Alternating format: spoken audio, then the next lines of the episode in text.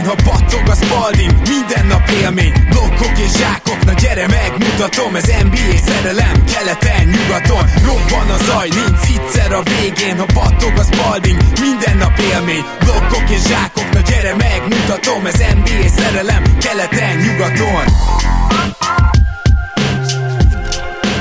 Éj jó! Szép jó napot kívánok mindenkinek, Rédai Gábor vagyok, ez pedig a Rep City keleten-nyugaton podcast, és mint mindig, most is itt van velem Zukály Zoltán, szia Zoli! Szia Gábor, sziasztok, örülök, hogy itt lehetek. Ma egy picit szeretnénk beindítani mi is az NCAA szezont, de persze nem csak erről lesz szó. Ami nagyon fontos ezzel kapcsolatban, hogy hallgassátok a Van and Done podcastet, ahol már a legérdekesebb csapatokról beszéltek is a srácok. Mi természetesen kicsit NBA szempontjából szeretnénk ránézni majd az egész történetre, illetve az európai prospektek is szóba kerülnek a jövő évi draftról, de mindenek előtt akkor gyorsan elmondanám, hogy még mindig él az akciónk, hogyha 5000 forint fölött vásároltok a Repcity-nél online, akkor egy Repcity-s tornazsák a tietek ajándékba ehhez a keleten promókódot kell beütni. A másik pedig, amiről ne feledkezzetek meg, az az, hogy megint lesz élő meccsnézés a KDM bárban pénteken és szombaton. Pénteken 1 óra 30-tól a Hawks Kings, 4.30-tól a Heat Lakers megy majd,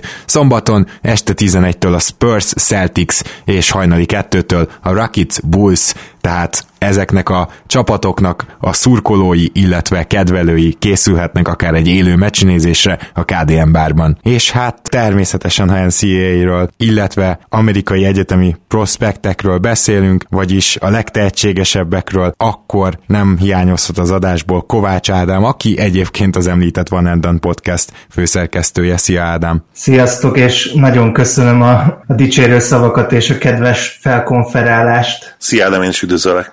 Nem könnyű elkezdeni egy ilyen adást olyan szempontból, hogy ugye már most vannak természetesen mock draftok a 2020-as évre, de azért azt láttuk elég sokszor a történelem során, hogy ez nagyon sokat változhat még. Minden esetre vannak kiugró tehetségek, és hogyha az ember, főleg, hogyha például olyan csapatnak szurkol, akinek várhatóan lesz, egy, lesz vagy lehet egy jó draft pickje, akár a sajátja, akár kiadta bérbe a tankolás, Zoli egyik kedvenc frázisával élve, szóval akkor nyilván érdemes nézelődni az NCAA-ben, már csak ezért is, hogy, hogy megnézze, hogy kik azok, akik szóba jöhetnek. És, és hogy kik azok, akik szóba jöhetnek, ezt nagyjából megpróbáljuk ma lefedni, de természetesen mindig vannak late bloomerek, lehet, hogy Ádám előre be is tud majd egy-kettőt mondani, ki tudja, minden esetre próbáljuk meg onnan indítani, hogy azért a legtöbb mock draft jelen pillanatban kettő embert említ, aki esélyes arra, hogy az első kiválasztott legyen. Azt mondanám, a mock draftok 90%-a legalább 8-at átnéztem, azt mondja, hogy vagy Anthony Edwards, vagy James Wiseman lehetne az 1 per 1-es, ha ma.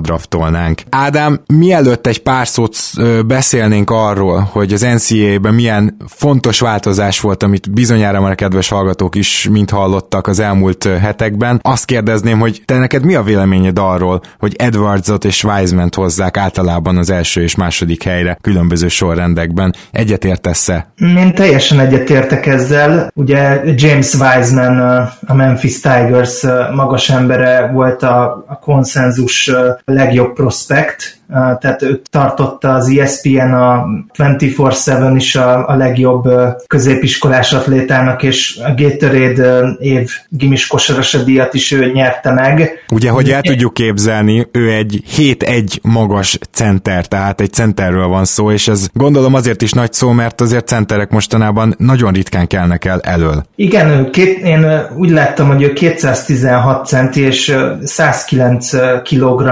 Legtöbbször Chris Chris Bossal hozzák párhuzamba, és én egy-két meccsét láttam Wisemannek, és ugye ő is balkezes, finomkezű, jó moz, fluid mozgású játékos, úgyhogy szerintem ez a párhuzam, ez, ez teljesen ül. Ami miatt ő, ő egy per egy lehet, hogy a pick and roll-okat elég jól tudja védeni, magas ember létére ez nem lenne olyan hátrány, hogy mondjuk egy playoffban őt emiatt kellene ültetni, mert esetleg alacsony szerkezetre vált az ellenfél, és, és ott ő elveszett lenne lenne. Ugye nem is olyan rég draftoltak egy DeAndre ayton az első helyen, akinek előreláthatólag lehet ezzel némi problémája, hogyha most annyira jó a Suns, hogy lehet, hogy nem is kell sokat várni, és a playoffba jut a csapata. Zoli, nem tudom, hogy neked Wisemanről van-e már valamilyen kialakult képed? Láttam elég sok highlight videót róla, és ahogy Ádám mondta, konszenzus az, hogy gyakorlatilag a legjobb kombinációját adja a fizikai adottságoknak és, és a skill készségeknek. Elképesztő tényleg a srác. Én mindenhol hét lábot, hét lábot olvastam egyébként, de, de elképzelhető ugye, hogy, hogy ez cipő nélküli mérés. Nyilván majd a, a combine jövő nyáron fogjuk ezt igazából megtudni, hogy ő most ténylegesen hány cent, illetve hát addig még nőhet is, Igen. Ami, ami mondjuk elképesztő lenne. Ami miatt egyébként tényleg konszenzus egy per egyes lehet akár az első egyetemi szezonja után is, és amire ezt prognosztizálják a legtöbben, az, ahogy az Ádám mondta szintén, hogy a védekezésben elképesztő, és, és az a nagyon jó dolog vele kapcsolatban, hogy nem csak a fizikai adottságainál fogva dominál védekezésben, hanem nagyon jó feje is van hozzá. Tehát nem elég, hogy egy ennyire hosszú, ennyire atletikus srácról van szó, hanem jó helyen van, jó időben, jól mozgatja a lábát, és, és ami nagyon fontos, akar is szeret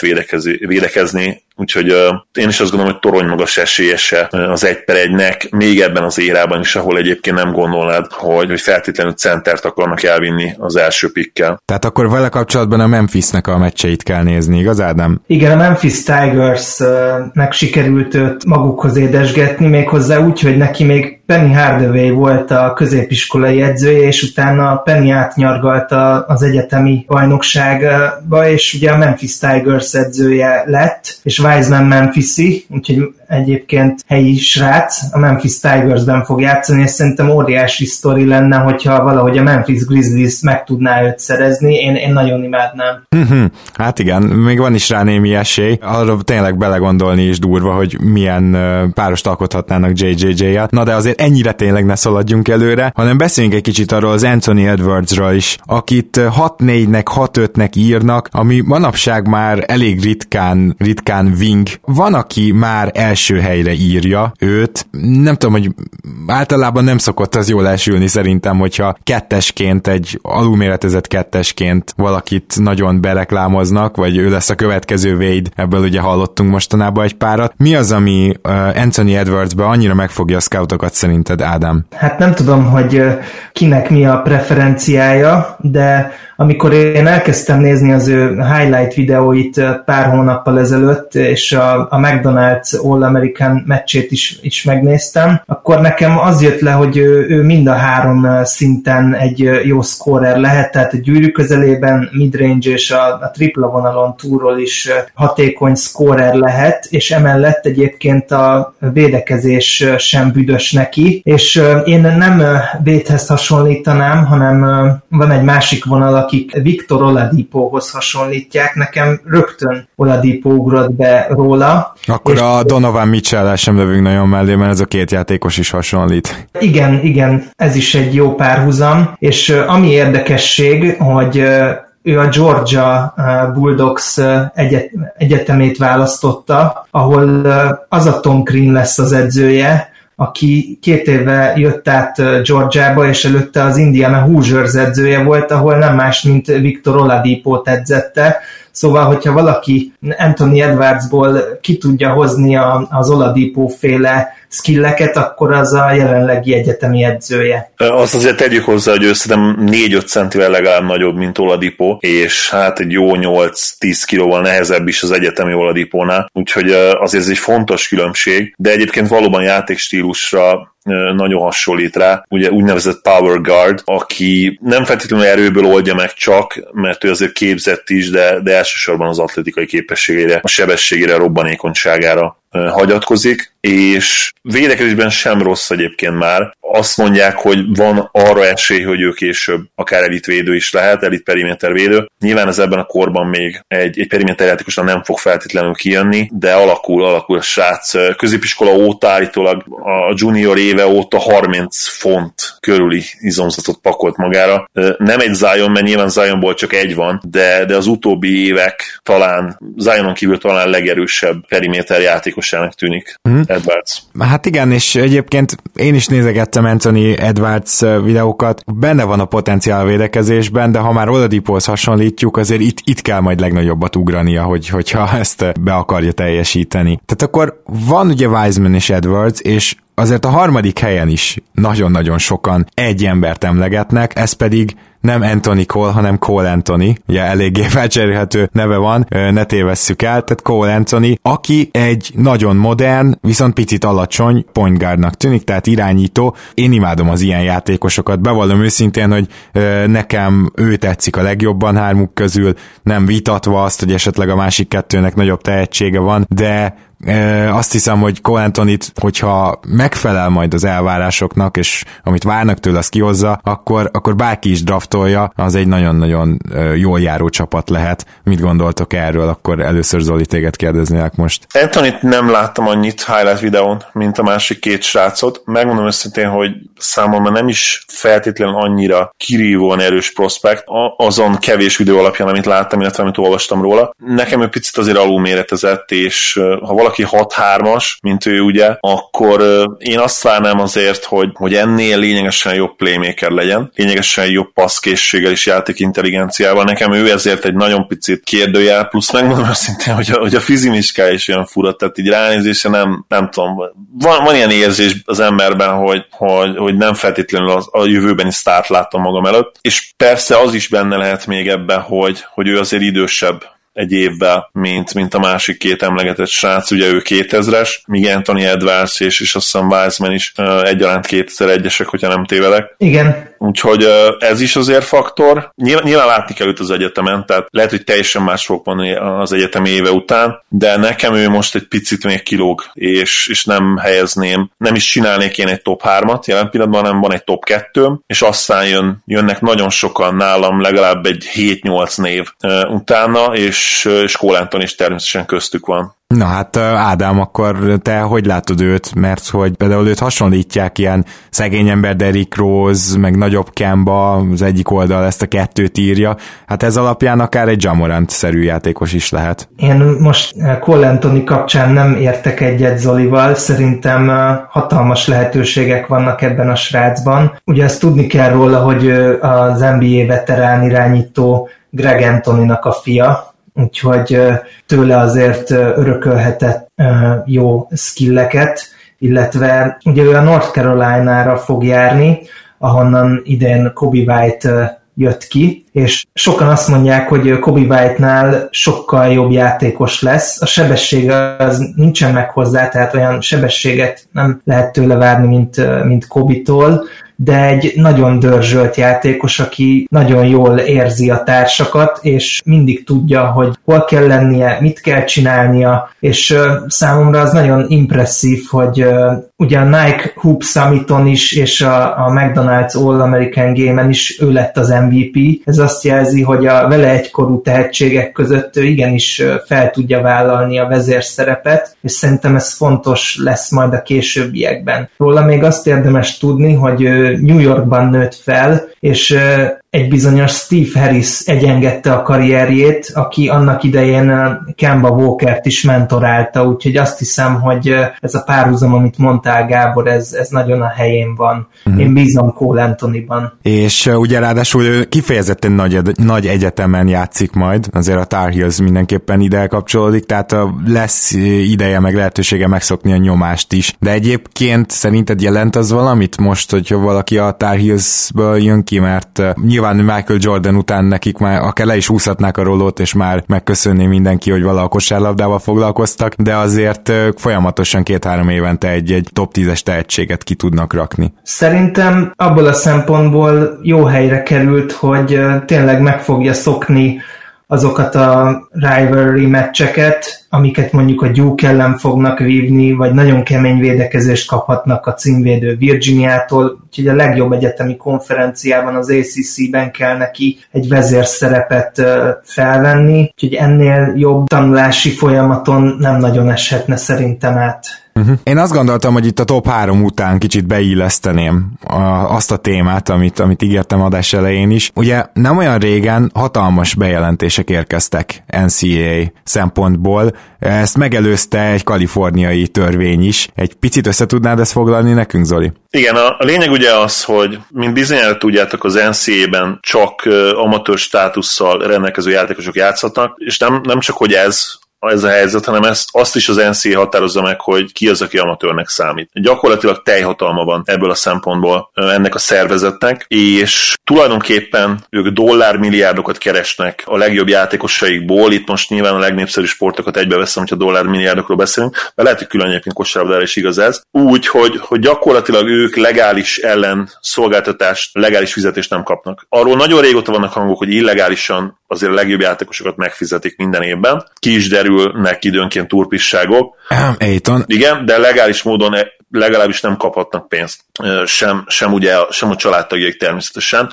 És Kalifornia volt az első állam, aki azt mondta, hogy elég. Ha te dollármilliókat, dollármilliókat, dollármilliárdokat keresel a játékosokból, akkor ők bizony kapják meg a jogot, korlátlanul ráadásul, hogy pénzt csinálhassanak a saját imidzsükből. Ugye az angolban úgy, úgy, úgy mondják ezt angolban, hogy likeness, tehát az ő képmásukból tulajdonképpen, ha lefordítom tükörfordítással magyarra, és mivel hogy úgy működik ugye a törvényhozás Amerikában, hogy, hogy felülírja az állami, illetve nyilván az országos törvények felülírják gyakorlatilag az egyetemi szabályozásokat, ezért ez korlátozás nélkül lépett majd életbe 2023-tól. Az, az NCA valószínűleg erre is válaszul. Most először a testülete megszavazta azt, hogy engedélyezni fogja a jövőben azt, hogy, hogy a sportolók valamilyen formában pénzt szerezzenek, ugye a képmásokból pénzt csináljanak a hírnevükből, de hogy ez mikortól lép életbe, azt ugye még nem tudjuk. Azt mondják, és többen azt írták, hogy, hogy valószínűleg akár már 2021 elejétől is életbe léphet, eset legkésőbb, ezt mondták, de lehet, hogy hamarabb. Viszont, hogy lettörjük a kedveteket, ugye Ádámmal ezt beszéltük, illetve ő is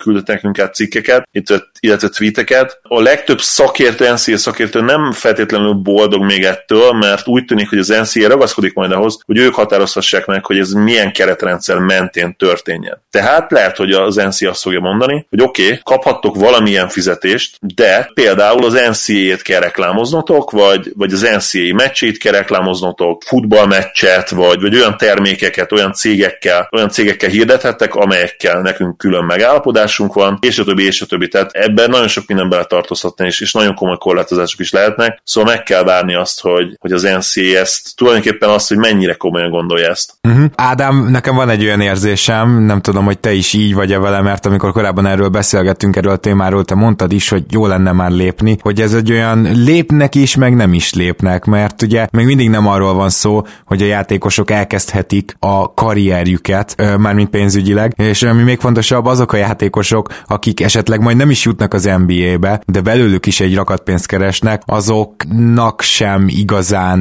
jó ez, mert hát még hogyha kapnak is egy kevés pénzt mondjuk valamilyen korlátozott lehetőségen keresztül, ők nyilván maximum maximalizálni szeretnék az ott töltött négy évüket. Tehát ez olyan félmegoldásnak hangzik számomra. Mm, abszolút egyetértek ezzel, szerintem is félmegoldás. Az első dolog, amit én szeretnék leszögezni, hogy jelenleg is kapnak ezek a játékosok juttatásokat, csak ezek illegális módon történnek, és szerintem ez egy abszurd helyzet, hogy, hogy tényleg ezek a játékosok azért elég sok pénzt érnek. Elég a tévés díjakat nézni, vagy a meccsbevételeket, egyéb szponzorációs szerződések az NCA-nek, a ligáknak, illetve a csapatoknak, Úgyhogy szerintem ez egy elég abszurd szituáció, hogy ők nem részesülhetnek ebből, és, és én remélem, hogy ez, ez majd ki fog fehéredni a kaliforniai törvény nyomán, és én azt várom, hogy több állam is követni fogja ezt a lépést. Kíváncsian várom, hogy az NCA mire fog jutni, mert a kaliforniai törvény szerint nem lehet megkötés a, az image díj után, tehát bármilyen megkötést fog majd alkalmazni az NCAA, az Kaliforniában egy illegális megkötés lesz.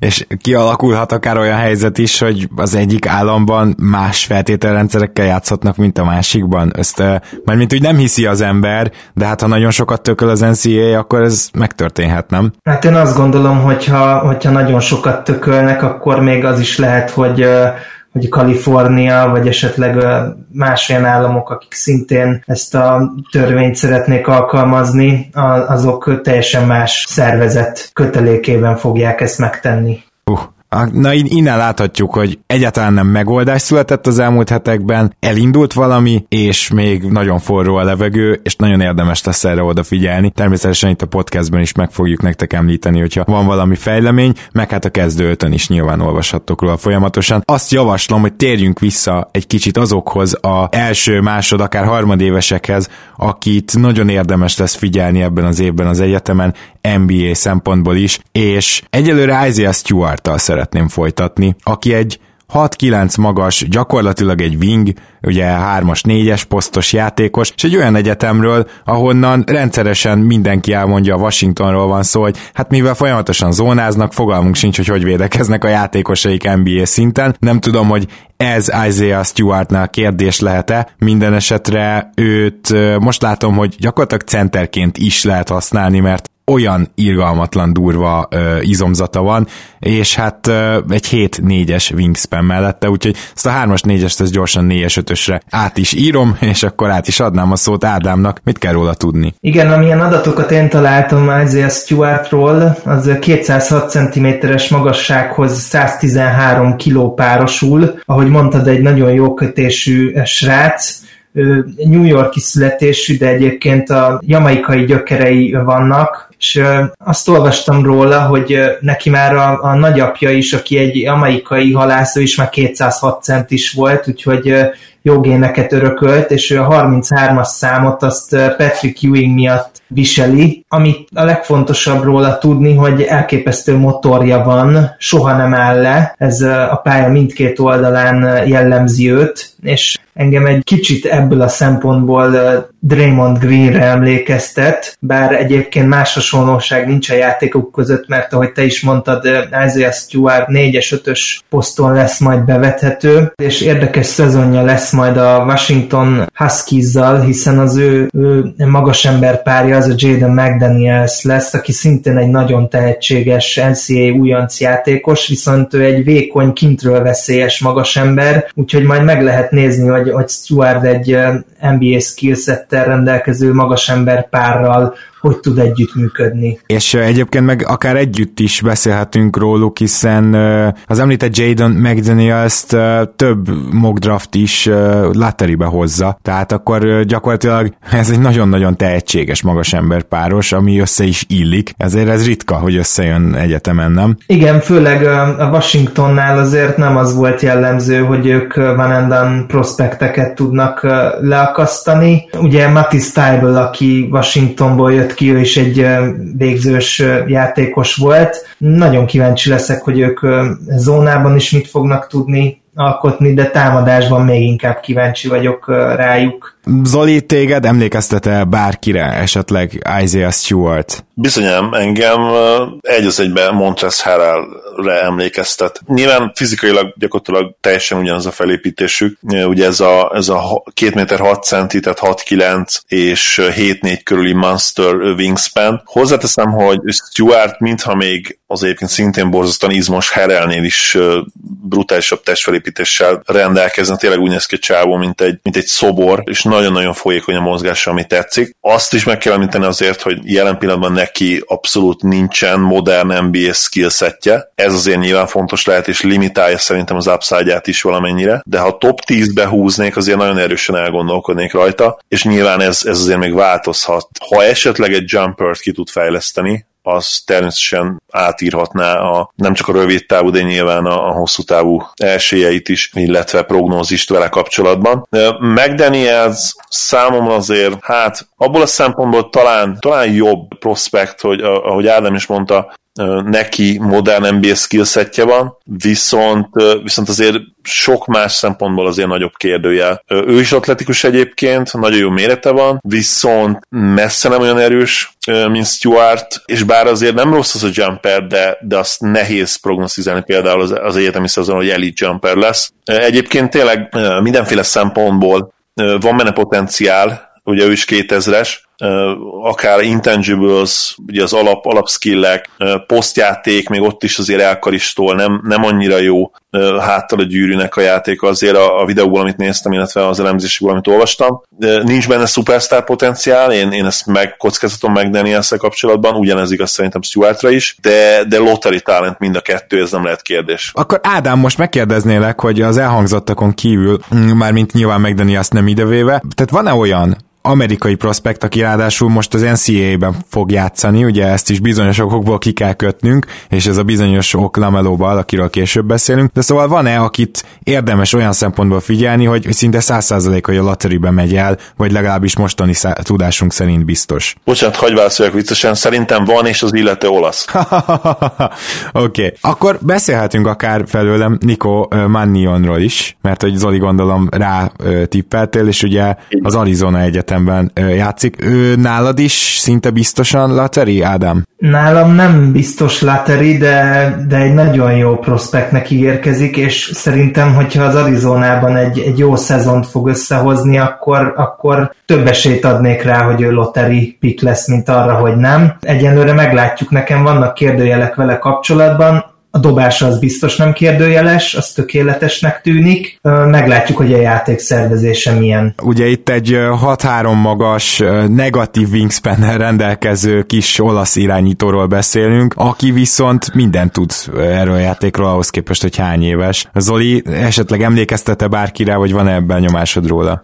Pumuklira, nem kérdés. Ha, me- ha megnézitek a képét a srácnak, ez, ez a legjobb comparison. Én megmondom, hogy én elsőre beleszerettem Nico Manionba, amikor láttam a középiskolás highlightját kb. két éve. Tehát ez akkor még nagyon vékony is volt, szerintem akkor még 190 centi alatt is volt, ilyen 185 körül, és oktatott a pályán és ugye mindezt tette egy olyan külsővel, ami, akinek ugye az iskolapadba kellett volna lenni egy szemüveggel a fején, nem pedig a kosárpályákon. Hihetetlen jelenség a srác, és, és ami nagyon tetszik vele kapcsolatban, és amit egyébként elmondhattam volna Cole Anthony-val kapcsolatban is, hogy, hogy az ő apja is profi játékos volt, ha, ha jól tudom, és, és ez azért nem elhanyagolható tényező. Ugye Pace Manion az apja, és ő, ő korábban NBA játékos volt, hat különböző csapatban játszott az 1980-as években, egyáltalán nem hasonlít a gyerekre hozzáteszem, tehát hát, abszolút teljesen más kinézetű, de, de nyilván ne feltételezzünk rosszat, és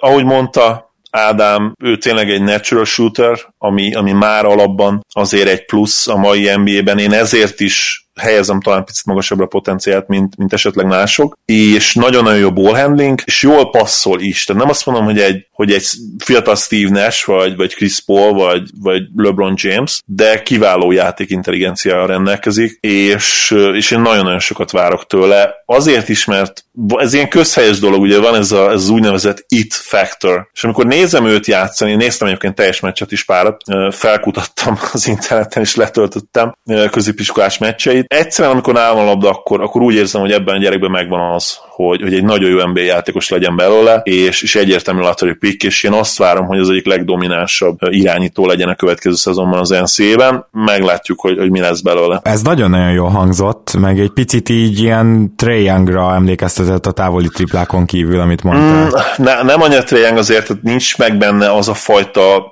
virtuózitás, ő, ő szerintem kicsit földhöz ragadtabb, meg mondjuk jó, oké, Young, Youngtól senki nem várta az egyetemi szezon előtt, amit csinált, szóval ne írjuk le előre Nikot. Nyilván azért valószínűtlen lenne, ha, ha hasonló, vagy akár megközelíteni azt a, azt a futást, amit Trey mutatott az egyetemen. Én nagyon örülnék neki nyilvánvalóan, mert tényleg az egyik kedvenc egyetemi játékosom lesz idén, és, és gyakorlatilag, hát ha nem is az egyetlen, de egy kezem meg tudom számlálni azokat, akik miatt már a March Madness előtt is fogok meccset nézni. Ő egyértelműen egyike lesz ezek, ezen játékosoknak. Van-e még Ádám olyan játékos, akit megemlítenél, és aki akire szerinted lottery szempontból is érdemes figyelni az NCAA következő szezonjában? Igen, még egy játékos mindenképpen szeretnék megemlíteni, és ő a Florida Gators újonca Scotty Lewis, ő egy hatláb ötös játékos, és neki a, a fizikai paraméterei, amik lenyűgözőek. 6-11-es a wingspanje, és 8-8-as a, a standing reach-e, és ő még egy kicsit vékonyka játékos, egy wing játékos, mint a méreteiből is gondolhatjátok, de, de elképesztő, hogy milyen atletikus adottságai vannak és milyen, milyen ütemmel tud passávokba benyúlni. Kicsit nyers prospekt, de, de szerintem benne teljesen superstar potenciál van. Teljes meccsét is láttam, én azt gondolom, hogy belőle lehet egy, egy two-way superstar is. Igen, neki, neki meg kell tanulnia dobni, az nagyon fontos lesz ebben az egy évben, nem? Tehát ezt szerintem kijelentetjük, hogy, hogy ezen sok fog múlni olyan szempontból is már, hogy hanyadik helyen draftolják. Igen, én azt gondolom, hogy, hogy azért benne megvan ez a boom or bust faktor, de szerintem erősebb a, a boom, és én ebből a szempontból például magasabbra tagsálnám őt, mint Nico Mannion, aki kicsit biztosabb választás, de én, én benne nem látom azt, hogy, hogy ő szupersztár lehetne azért, mert fizikailag nincs olyan adottsága, ami ezt szerintem lehetővé tenni, de aztán ki tudja, hát régen vagy, sem. Vagy, le, igen, vagy legalábbis valószínűsíteni. Ezzel mindenképp egyetértek. Tehát időnként, és főleg nyilván a mai érában lehetne azért mondani olyan játékosokat, akiből szupersztár lehet, nyilván Steph Curry az egyik, a másik másik, a másik Trae Young, aki hát nagyon, sok szempontból nagyon hasonló Curryhez, de, de az nyilvánvaló, hogy, hogy azért ezek a srácok hátrányban indultak, és hát nem véletlen, hogy egy Curry és Young esetében sem az, hogy ők milyen iskolába kellett, hogy járjanak, és totál ugye underdog szerepben, és lehet, hogy egyébként pontosan ők törték az utat, úgymond például egy Nico Mannion előtt, akit lehet, hogy nem viszel egy, egy Arizona mondjuk, hogyha nincsen előtte egy Steph Curry, meg egy Trae Young. Van egy fantasztikus nevű játékos még, akitről nagyon keveset tudtam felkutatni, de Precious Achiuva, hogyha jól ejtem, nem vagyok teljesen biztos, ő lesz a, a Memphisnél, a minden igaz, akkor James Wisemannek a, a magas társa, és azt gondolom, hogy azért érdemes lehet róla beszélni, hogyha van esetleg egy pár szavad vele kapcsolatban Ádám, mert azért őt is szinte mindenki loteribe várja, még akkor is, hogyha a loteri végére, de, de nem nagyon láttam őt 14-en kívül. Igen,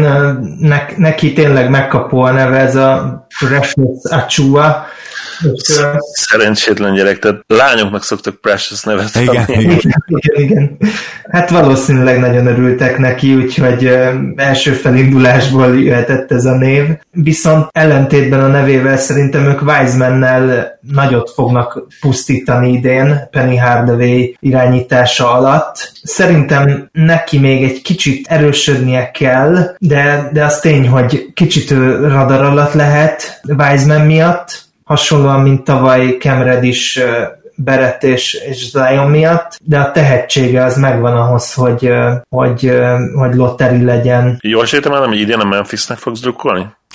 Hát az biztos, hogy nagyon fogom őket figyelni. A tízes listába is második helyre tettem őket. Én, én nagy Penny rajongó voltam annó, amikor, amikor ő még az NBA-ben játszott. Nekem a szobám falán is egy nagyon régi poszter van róla, amikor még ő Rising Star volt, úgyhogy gondolhatjátok, hogy nem mai darab az a poszter, úgyhogy a Penny kapcsolat miatt mindenképpen fogom őket követni. Ami nagyon durva, hogy ez nem olyan sok név, hogyha belegondoltok, akikről eddig beszéltünk, és bizony, hogyha NBA szempontból szeretnénk egy kicsit scoutolni itt a következő egy évben, akkor nem csak NCAA-t kell néznünk. Annyira nem, hogy tele vagyunk vagy international prospektekkel, tehát nemzetköziekkel, vagy pedig esetleg egy olyan amerikaival, aki már rég nem az amerikai rendszerbe játszik, úgyhogy beszéljünk egy kicsit Lamello Ballról először, mert hogy nagyon úgy néz ki, hogy ő belőle komoly NBA játékos lehet, és már sokan azt mondják, hogy Lonzónál is tehetségesebb, ami biztos, hogy egy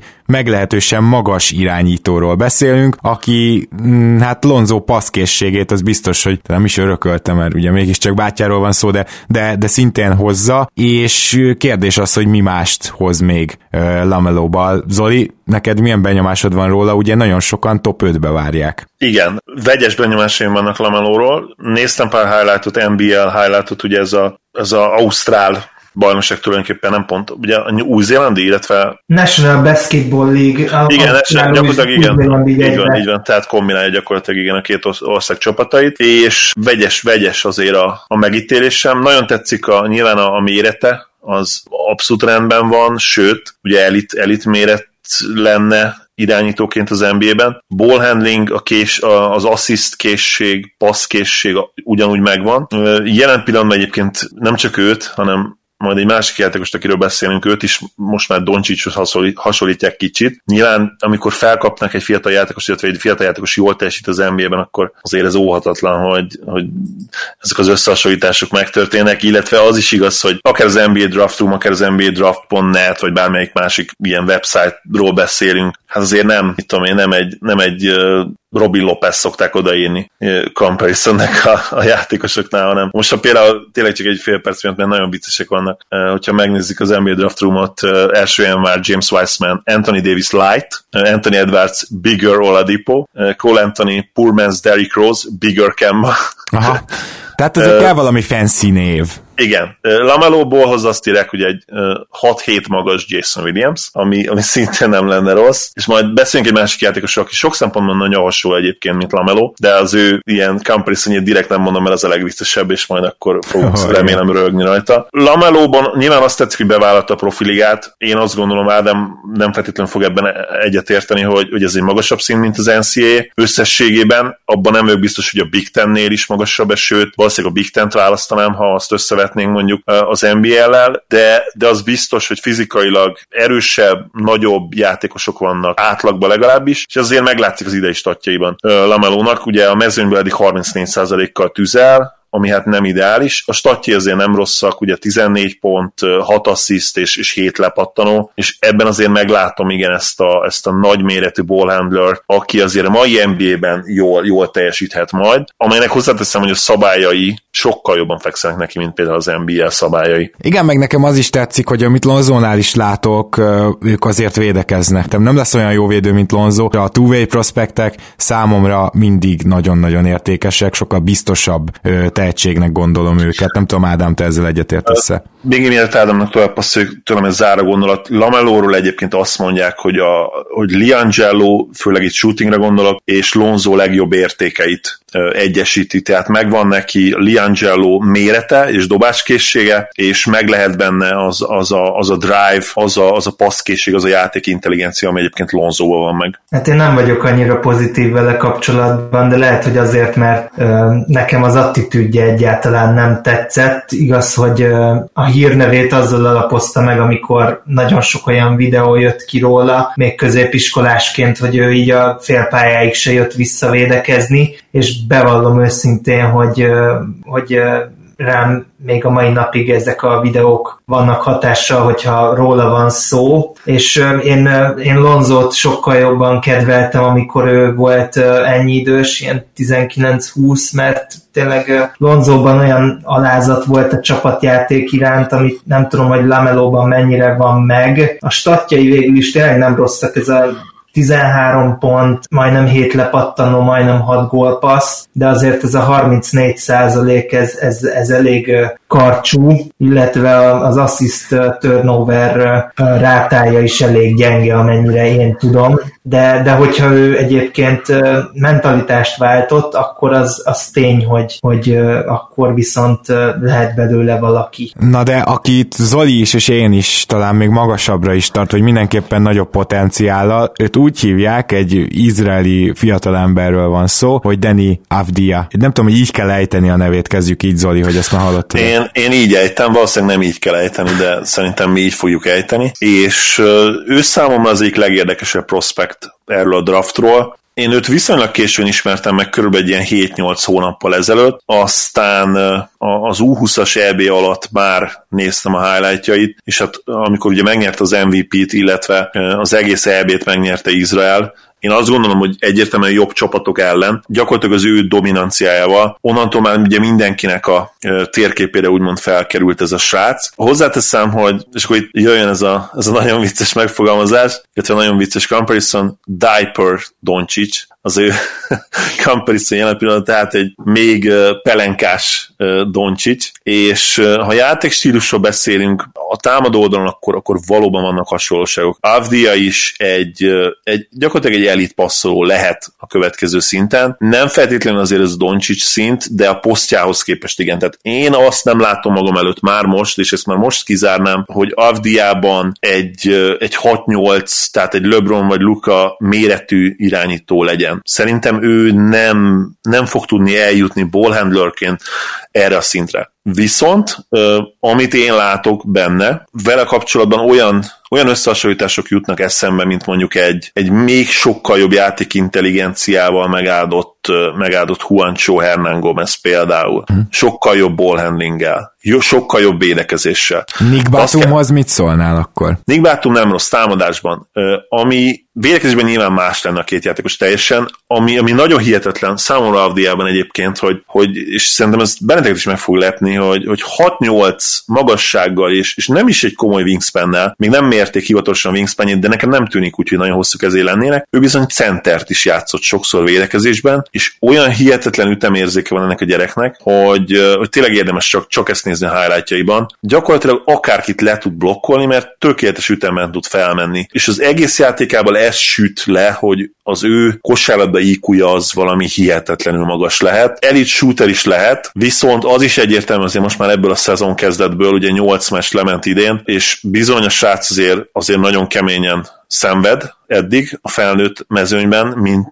mint komoly rotációs játékos, ugye ez az első év, amikor ezt játsza. Itt azért egy picit lejjebb kell most az elvárásokat venni mindenkinek. El fogják vinni a lotteriben, de ő nem lesz egy ilyen Luka-szerű, és most tényleg muszáj megint emlegetnem, mert nyilván adja magát ez, ez az összehasonlítás, hogy nem lesz egy Luka Doncic-szerű gyors siker sztori, én, én ezt már most megkockáztatom, de egy nagyon-nagyon jó NBA játékossá érhet. Nekem ő egy ilyen kicsit ilyen Danilo Gallinari, Juancho Hernán Hernán Gomez kombináció. Tehát ha egy olyan játékos lesz esetleg egyszer, mint ami Gáló lehetett volna, hozzáteszem egyébként, hogy Gáló lehet, hogy még ne, lehet, hogy jobb prospekt volt, mert ugye ne felejtsük el, hogy, hogy Gallinari az olasz bajnokság MVP-je volt 19 évesen, ami hát azért, azért magasabb szín, mint ahol, Elég erős, ahol Avdi, Avdi jelen pillanatban van. Ginobili tudna mesélni. Igen, mert ugye Manu azért már ott jó pár évvel idősebb volt, tehát az is azért fontos szempont egy nagyon-nagyon érdekes prospekt, szerintem boomer bust, nagyon-nagyon jó lehet, de, de messze nem olyan biztos dolog,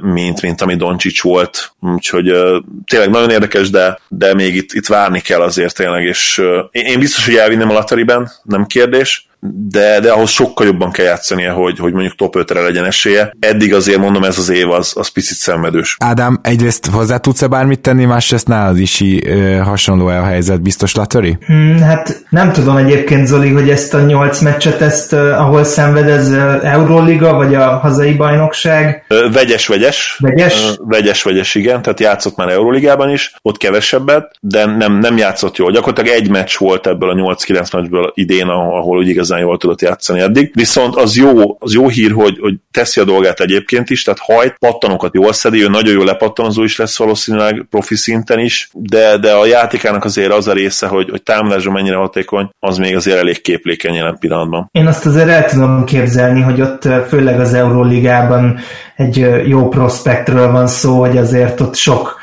minden hájjal megkent veterán utazik is rá, úgyhogy szenvedős lehet neki ez az év, de aztán esetleg az NBA-ben kicsit kisebb elvárással már jobban fog teljesíteni. Lehet, hogy ki fogtok rugni engem a podcastből, és soha nem fogtok visszahívni, de én azt gondolom, hogy ő, ő egy jobb játékintelligenciával rendelkező, és, és hogyha minden jól alakult volna, Mario Hezonja lehet esetleg, vagy nem tudom mennyire nyilván dobás szempontból oké, okay, tehát azt látom. Atletikusságban is egyébként hasonlóak, mert, mert Avdia is nagyon jó atléta, e, fehér európai léptéke, mértéke gondolkodva, de azért playmaking terén, kosárlabda IQ terén azért nagyon nagy különbség van szerintem a két prospekt között, ezért én annyira nem látom. Egyébként én is híve vagyok, meg nyilván mindenki híve ugye a fehér-fehérre hasonlítsunk össze dolognak, nem véletlen ez, és ez nem csak azért, mert a bőrszínük nyilván hasonló, hanem mert mind a ketten Európába jönnek, és mind a ketten az európai játékot tanulják meg először, ezért is adja magát ez az összehasonlítás. De mondjuk de ennek... pont Hezonja egyébként, mintha egy amerikai prospekt lenne, tehát hogy azért igen, nem. egyébként igen. Igen, tehát Abdi azért sokkal, so, az, azért nem szeretem, mert tényleg sokkal jobban passzol, sokkal magasabb. De mondom, hogy egy, egy játék intelligenciával rendelkező hezonja. Mm-hmm. Jó, csak ez már kicsit nekem olyan, amit mondasz, mint hogyha, mit tudom, mint hogyha én azért nem szeretem a Luka LeBron összehasonlításokat sem, amikor mondják, hogy, hogy Luka olyan, mint LeBron, ha, ha atletikus lenne. Tehát, Igen, de nem az. Tehát, hogy... azért, azért a fehér LeBron. Igen. Igen, tehát azért nem szeretem ezt, mert oké, okay, hasonlóak a statjaik most, de, de hát teljesen más módon érik el azért a pontjaik nagy részét. Na, még el kéne látogatnunk két helyre mindenképpen. Először is vissza az NBA-hez, ahol a új-zélandi Ausztrál ligában patogtat egy bizonyos RJ Hampton, és én, én amennyire tudom, ő azért nagyon sokaknak a kedvence, megragadott sok embert. Egy ilyen támadógépről van szó, de minden mást inkább tőletek várnék vele kapcsolatban. Láttam őnöt már top 4-ben is azt hiszem valamelyik mock drafton, úgyhogy, úgyhogy ő benne lehet egy ilyen boom. Kezdésnek a statjait, ha már ugye beszéltünk Lamelo NBA statjairól, és utána, hogyha bemondtam, akkor át is adom a szót Ádámnak, ő csak 10 és fél pontot átlagol, viszont ő 49%-kal dob a mezőnyből, illetve ő a New Zealand Breakersnél játszik, ami, hát javítsatok ki a tévedek, de én úgy tudom, hogy egy sokkal jobb csapat, igen, mint, igen. mint Lamelo csapata. Tehát én arra tippelek, nem láttam még RJ-nak egy meccsét se idén az NBA-ből, de arra tippelek, hogy azért kisebb szerepe lehet, mint Lamelónak, alacsonyabb usage százalékkal, és ő is azért leszed öt lepattanót, tehát ha így most csak a statok alapján, és nyilván ez nem a legjobb módszer, de csak a statok alapján kellene mondani, akkor azt mondanám, hogy ő egy picit jobban ö, teljesít a, a profi közegben, mint Lamelo eddig. És hát azt is vegyük figyelembe, hogy Lamelo 6-7 magassággal irányító, viszont RJ Hampton 6-5-ös magassággal, és nem is extra wingspannel, 2-3-as játékos, tehát gyakorlatilag wing. Nála szerintem az nagyon érdekes, hogy négy, négy egyetemtől is kapott ajánlatot ösztöndíjra, a Duke-tól, a Kansas-től, a Kentucky-tól, és a ma már sokat emlegetett Memphis Tigers-től. Tehát négy és, baromi erős egyetemtől, akkor ezt így összefoglalhatjuk. Igen, tehát abszolút a Krémtől kapott ajánlatot, ő mégis az Ausztrál ligát választotta. Szerintem ezt sokat beszélgettünk róla kommentekben is, adásokban is felmerült, ezt majd az idő fogja eldönteni, hogy, hogy jó döntés volt-e, vagy nem lehet, hogy azt fog neki jobbat tenni, hogy felnőttek között játszik, bár nyilván szerintem egy, egy Penny Hardaway fel tudja készíteni a fiatal játékost arra, hogy mi vár rá az NBA-ben. Meglátjuk. Szerintem egyébként, hogyha ő NBA potenciállal rendelkezik, és, és ez van benne, hogy ő, ő NBA játékos legyen, akkor, akkor ez a döntés szinte mindegy. Abból a szempontból nem mindegy, hogy a draft értéke hogy fog alakulni. Hát igen, viszont ez meg hosszú távon minél többen döntenek, így annál kevésbé lesz befolyásoló, azt gondolom. Főleg, hogy ugye most ez a, az Ausztrál Liga, ez eléggé elkezdett hát némi népszerűségre szert tenni, tehát lehet, hogy az NBA scoutok majd ellepik. De menjünk még át Franciaországba is, ahol hát Zoli és én szintén közös kedvencként könyvelhetjük el, hogy Tio, vagy lehet, hogy francia, akkor Teo Maledon is ott játszik, és egy nagyon-nagyon fiatal irányítóról van szó, fantasztikus méretekkel, ugye 6-5 magas, 6-9 környékén van a wingspanje, és még egy picit vékonyka, de az biztos, hogy egy ilyen villanásszerű gyorsasággal rendelkezik, és, és egy meglehetősen jó allround játékosnak, mindenből valamennyit tudó játékosnak tűnik már most. Ennél bővebbet Zoli mond először, azt hiszem. Manion mellett ő a másik kedvenc irányító prospektem erről a draftról. Gyakorlatilag elit atléta, abszolút elit. Amikor ő futhat a pályán, akkor szinte lehetetlen megállítani már most. Nagyon jó keze van a gyűrű közeli befejezésekben, nagyon tetszik, hogy, hogy nagy sebességből is, és szépen finoman el tudja engedni a labdát. Ugye ez például Ricky Rubio-nál hatalmas probléma volt, Lonzo Ball-nál hatalmas probléma az NBA-ben, hogy, hogy egyszerűen nincs olyan finom kezük a gyűrű közeli befejezéseknél, épp ezért akkor nagy sebességet törnek be, és eljutnak a gyűrig, elengedik a labdát, ami kipattan utána a francba. Maledonnak ez a finom keze, ez, ez a csukló készsége megvan abszolút, finger rollokat is gyönyörűen be tud fejezni, illetve vannak, ami nekem különösen tetszik, hogy vannak fékjei, cselei is, dobott cselei a palánk alatt, gyors lefékezésből is, ballal is be tud fejezni, jobbal is be tud fejezni, és, és flótere is vannak, ami ilyen magas játékosoknál nem feltétlenül annyira szokott lenni, mert ugye egy normál jumper sokszor kifizetődőbb, de, de az NBA-ben azért ő fog találkozni olyan atlétákkal, akik, akiknél a floater jobb megoldás lehet. Combo guard, ezt, ezt hozzá kell tenni, tehát nem egy Steve Nash, soha nem lesz egy Steve Nash, nyilván nem is ez a cél, de, de védőként is, is hihetetlen potenciál van benne, tehát hosszú karjai vannak a magasságához, és mondom, nem nagyon lesz nála sok gyorsabb játékos az NBA-ben már az újon CV évétől. Én, én azt mondanám, hogy sok szempontból engem Shai Gilgis-re emlékeztet, de nálánál még sokkal jobb atléta. Valószínűleg a jumper nem lesz olyan jó, mint Shai-nak, legalábbis az első egy, egy-két évben, de, de sokkal nagyobb potenciál van benne, mint atléta, én azt gondolom, és azért a mai NBA-ben is ez, ez nagyon-nagyon-nagyon fontos. Uh-huh. Picit olyan érzésem van, mint hogyha vele megláthatnánk azt, hogy mi lett volna Dante Exumból, hogyha nem sérül meg eh, évente két évre. Nem rossz, nem rossz az Exum összehasonlítás egyébként. Abszolút adom. Sikerült-e már Ádám Tio Maladonról, vagy Teo Maladonról valamilyen véleményt kialakítanod? Azért ő, ő már itt a nemzetközi szinten is, meg az U válogatottakban is eléggé sokat alkotott. Én eddig őt abszolút nem követtem, de, de azt megígérhetem, hogy, hogy ilyen szép szavak után biztos, hogy meg fogom nézni a scouting reportjait és a videókat róla, mert ez alapján, amiket Zoli mondott, szerintem számolni kell vele első körösként mindenképpen, vagy nem tudom, hogy jelenleg hová lövik be. Gyakorlatilag tízbe rakják szinte mindenhol, de Max Latterybe. Akkor szerintem mindenképpen fel fog kerülni nekem is a, a radaromra, de eddig nem követtem őt. Akkor viszont megadnám most a lehetőséget, hogy mondj még olyan játékost, hogyha van, akit ilyen vagy olyan okból mindenképpen érdemes szerinted követni, és valószínűleg látjuk az NBA-ben is még. Én még két tyúk prospektet hoztam. Az egyik őjük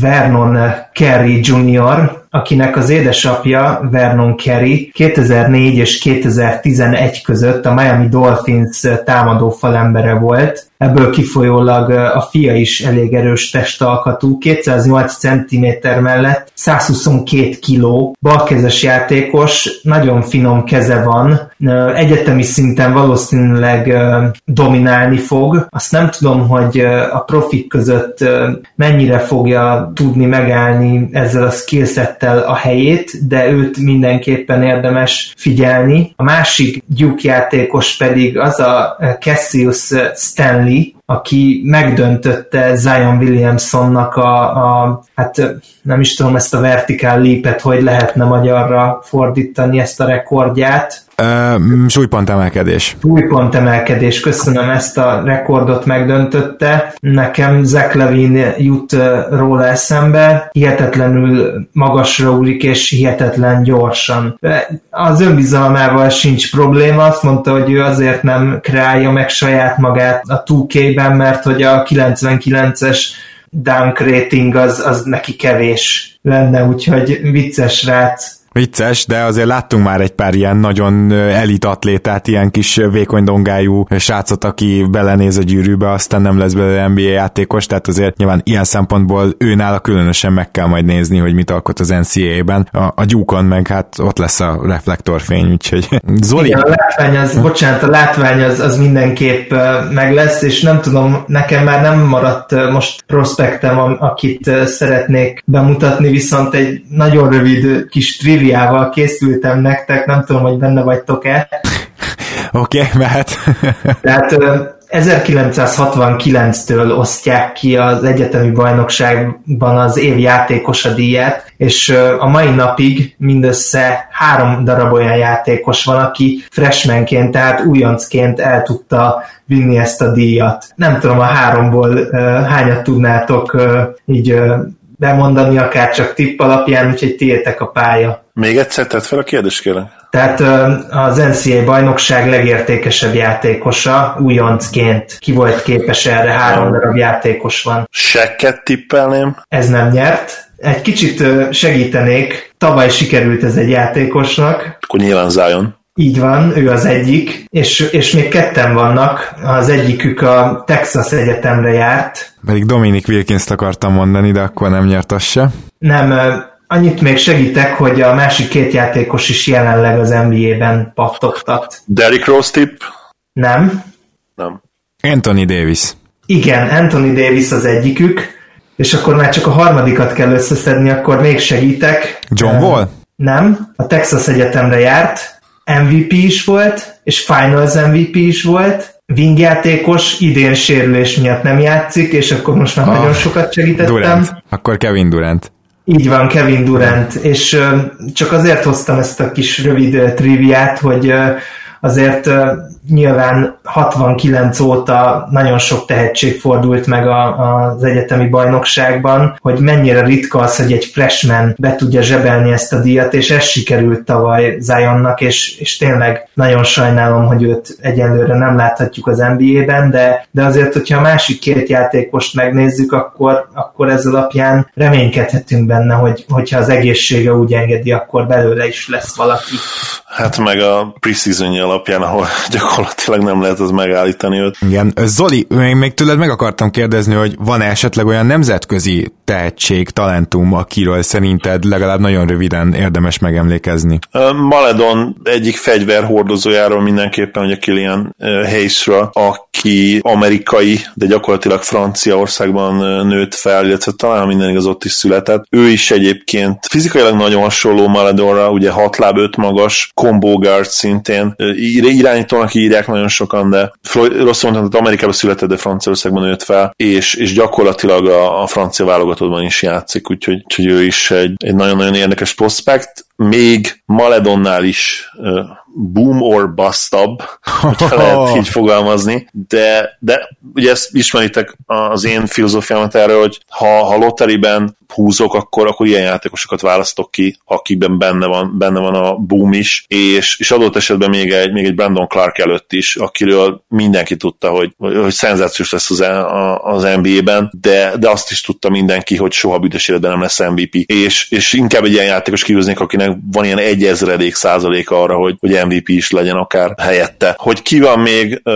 Arthur Zagarst említeném, aki szintén egy hatalmas kérdőjel, de, de engem az ő játéka nagyon megfogott az Avdia előtti évben, 2018-ban lett ő az U20-as, bocsánat, U18-as EB MVP-je, és a döntőben olyan, olyan Kyrie Irving megszemélyesítést csinált, hogy hihetetlen volt. Nyilván öt szinten lejjebb, és persze nincs garancia semmire vele kapcsolatban, de, de elképesztően képzett ez a gyerek. Egy problémája van, az mondjuk nem kicsi probléma, hogy hát vaságyal együtt szerintem ilyen 72-73 kiló, e, és, és nagyon-nagyon vékonyka tényleg. Nem tudom azt, hogy emiatt benne több lehet esetleg annál, mint hogy, mint hogy egy rotációs szerepbe játszon az NBA-ben. Ha nem lehet több, akkor nyilván azért nehézkes őt kiválasztani az első körbe. Egyébként vannak mokok, amik az első körbe várják őt, és lett ezt kell róla tudni. Ha lenne egy, egy late first rounderünk, akkor én megmondom őszintén, hogy nagyon szeretném, ha Mavericks-be kihúznánk csereirányítónak, de hát ilyen nincsen. Illetve hát Carlisle úgyse játszottam, úgyhogy, úgyhogy igazából ez lehet, hogy jobb is, és ne, esélytelen lenne. Ja, van egy, biztos jól néznének ki együtt a pályán, nem? Igen, igen, az, az, az védekezésben az egy elég, elég erős túl lenne. Ahilles szakadásból visszajövő 34 éves Zsozé és a, és a 72 kilós Ar- Artur Zagars srác. Van egy amerikai játékos még, akire feljönöm a figyelmet, de tényleg csak, csak és kizárólag ilyen személyes dolog miatt. Mac McClung a neve, már a neve is szerintem szenzációs. Őt, őt én négy-öt éve láttam először az ilyen hírhet YouTube highlightokban, ugye középis, els, középiskolás éveiről, főleg a korai évekről. Róla tudni kell azt, hogy, hogy kiúrik a teremből gyakorlatilag, egy fehér srácról beszélünk, nem is túl nagy, 190 centi alatt van, de, de átzsákol gyakorlatilag akárkit, és hát volt egy pocsék egyetemi szezonja tavaly, de, de még mindig bíznak benne valamennyire szkátok, és, és úgy vannak vele, hogy talán ebben, a, ebben az évben megtörténhet esetleg az áttörés. Ha nem lesz meg, akkor maradni fog szerintem egy, egy harmadik évre is az egyetemen, és nem fog kijönni, de, de őt azért lehet figyelni, mert ha, ha másra nem is lesz jó, úgymond, lesz minden meccsen szerintem azért egy-két olyan akció, amiből, amiből tényleg ilyen highlight zsákolás lehet, és aztán vagy összejön, vagy nem, de, de igen. Egyébként ez egyik legizgalmasabb középiskolás játékos volt pár éve, aztán kicsit hasonló, mint Sevens Woods egyébként, aki ugye hát gyakorlatilag én azt mondom, McLang afroamerikai verziója volt, őt is rommá hype középiskolában, mindenkit átugrott, mindenkit átzsákolt, és hasonló problémáik vannak, hogy, hogy Woods is 190 centi alatt maradt, vagy, vagy talán épp, hogy 190 centi, és nem nem az az igaz irányító ő se. Plusz nem is elit shooterek, McClung talán jobb shooter, bár ezt az első évben nem bizonyította, de, de hát Seven Woods is ott van, hogy, hogy superstar potenciálból, ő tényleg gyakorlatilag a, hát ilyen Zion szintű hype volt neki egy, egy öt éve, hogyha megnézitek a YouTube videókat, szerintem még fent vannak, és hát ahhoz képest semmi nem lett belőle. Van sajnos, minden Zionra van, van 4-5-6-7 ilyen példa is. Akkor most Ádám felkérnélek, hogy legyen a közjegyzőnk, mert hogy műsorunk végén szeretnénk a patronjaink között kisorsolni az idei első ajándékot, amit majd ö, nem sokkal később követ a második, ezt a következő adásban tudhatjátok meg, ahol mellesleg most megjegyezném, hogy bepótoljuk a hiányosságunkat, mert ö, jó pár kérdés kimaradt sajnos az előző ö, mailbagből, majd elmondom azt is, hogy miért, de most a patronjaink között szeretnénk kisorsolni egy NBA ezt mindenek előtt. Úgy tudom listába állítani, tehát ez a patron így csinálja, hogy az összes valaha volt patronunkat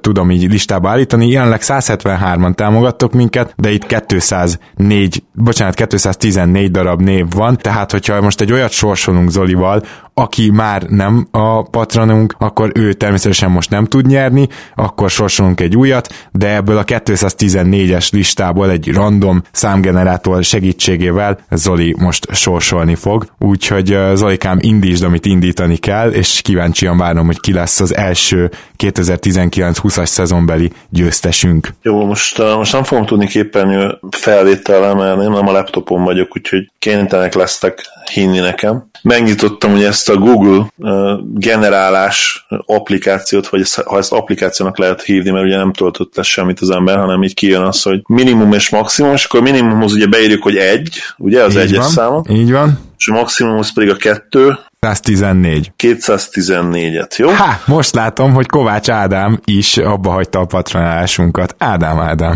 Nem hagytam abba, csak nem bírta levonni a kártyámról ez a szar rendszer. Úgyhogy nem akartam volna így most.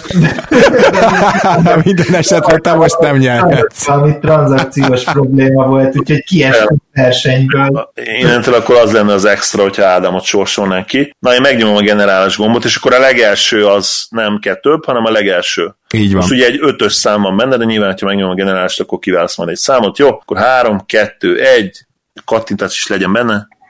121-es szám jött ki. Jó, hát akkor percek kérdése is mondom, mert ugye nincs sorban rakva, de elég gyorsan megleszek. 10, 20, 30, 40, 50, 60, 70, 80, 90, 100, már 100-nál járok, 110, 120 és 120 mennyi? Egy, 121. A 121-es szám miatt most újra sorsolunk, ugyanis a 121-es versenyzőnk már nincs versenyben. Wow, micsoda dráma. És akkor jön a második kísérlet. 3, 2, 1, 91-es szám. Oké, okay, akkor nézem. 10-es, 20-as, ugye? Igen. 10-es, 20-as, 30-as, 40-es, 50, 60, 70, 80, 90, és a győztesünk pedig Oszkó László, úgyhogy neki hatalmas gratuláció. Laci, nyertél egy MBM-ezt, egy eredeti MBM-ezt, amit te választhatsz ki. Wow Úgyhogy annyit tegyél meg kérlek, tehát Oszkó László, hogy keres fel engem mondjuk Facebookon, de hogyha nincs esetleg Facebookod, és nem is tudod ezt megoldani, akkor írj nekünk mondjuk egy telefonszámot Patreonon. Tehát Oszkó Lászlónak gratulálunk, és nagyon szépen köszönjük, hogy támogatsz minket, és az összes patron felé is ezt tudjuk mondani. Köszönjük, hogy támogattok minket. Lesz még egy különleges nyereménybejelentés a következő adásban, illetve még meszt is sorsolunk ki ebben a szezonban, úgyhogy még jönnek a nyeremények, és Kovács Ádámnak nagyon szépen köszönjük a részvételét a műsorban, és hogy most a nem hivatalos közjegyzőnk volt. Köszönöm szépen a meghívást, és tényleg izgalmas lesz ez az NCAA szezon, és az európai prospektek is. Sziasztok! Szia, Ádám, én is köszönöm, hogy elfogadtad a meghívást, és szokás szerint magas színvonalú segítséget nyújtottál. Várunk majd vissza a szezon közben. Azt beszéltük a Gáborral is, ha jól emlékszem veled is, hogy várunk most körülbelül egy, egy két hónapot, megnézzük, úgy újraértékeljük, nyilván addigra a lista is megváltozik, majd kicsit olyan karácsony környékén, vagy új év, és aztán természetesen egy March Madness külön kiadással is érkezünk majd, és addigra már azért kristálytisztán ki fog rajzolódni, hogy legalábbis az NCA-n belül kikre kell figyelni majd a torna során. Bizony, bizony. Zoli, nagyon szépen köszönöm mai felkészültségedet, mert bevallom őszintén itt hármunk közül messze én voltam legkevésbé felkészült ugye ebben a témában, és segítségedet. Örülök, hogy itt lettem. Azért az én felkészültségem is, is elég specifikus volt. Van egy pár játékos, aki most valóban nagyon érdekel, és akik miatt fogom követni idén a, a, az úgymond amatőr kosárlabdát is, bár ugye nem mindegyik játékos amatőr, és, és nagyon várom a jövő évi draftot, még úgy is, hogy nekünk ugye a Dallasnak sajnos nem lesz most draft pick, megy majd tovább Örülök, hogy itt láttam még egyszer. Szia Gábor, sziasztok! Kedves hallgatók, nektek pedig a figyelmet köszönjük, és elég különleges adás jön majd ö, csütörtökön, most így azt tippelem. Úgyhogy arra is nagyon készüljetek, és akkor a maradék NBA-s mailback kérdéseket is természetesen kitárgyaljuk, úgyhogy hamarosan jövünk. Sziasztok!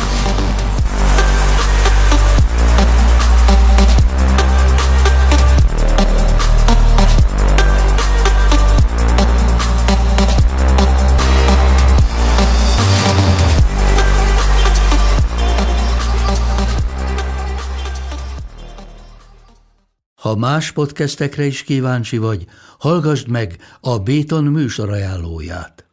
El tudod képzelni, hogy a podcastet, amit éppen most hallgattál, fél év múlva már a mesterséges intelligencia generálja? Mi sem. De ha érdekel, eljött már a gépek lázadása. Hallgass bele az Embertelen podcastbe. Orsós Lajos vagyok, a műsor házigazdája. Egyelőre még élőben. Egyelőre. Fedezzük fel együtt, hogyan ismerkedik, randizik, mesél és vitatkozik Betty és Péter, két teljesen mesterséges intelligencia. Lajos, a podcast címét mond még egyszer, Léci. Oké. Okay. Embertelen podcast. Ez a műsor a Béton közösség tagja.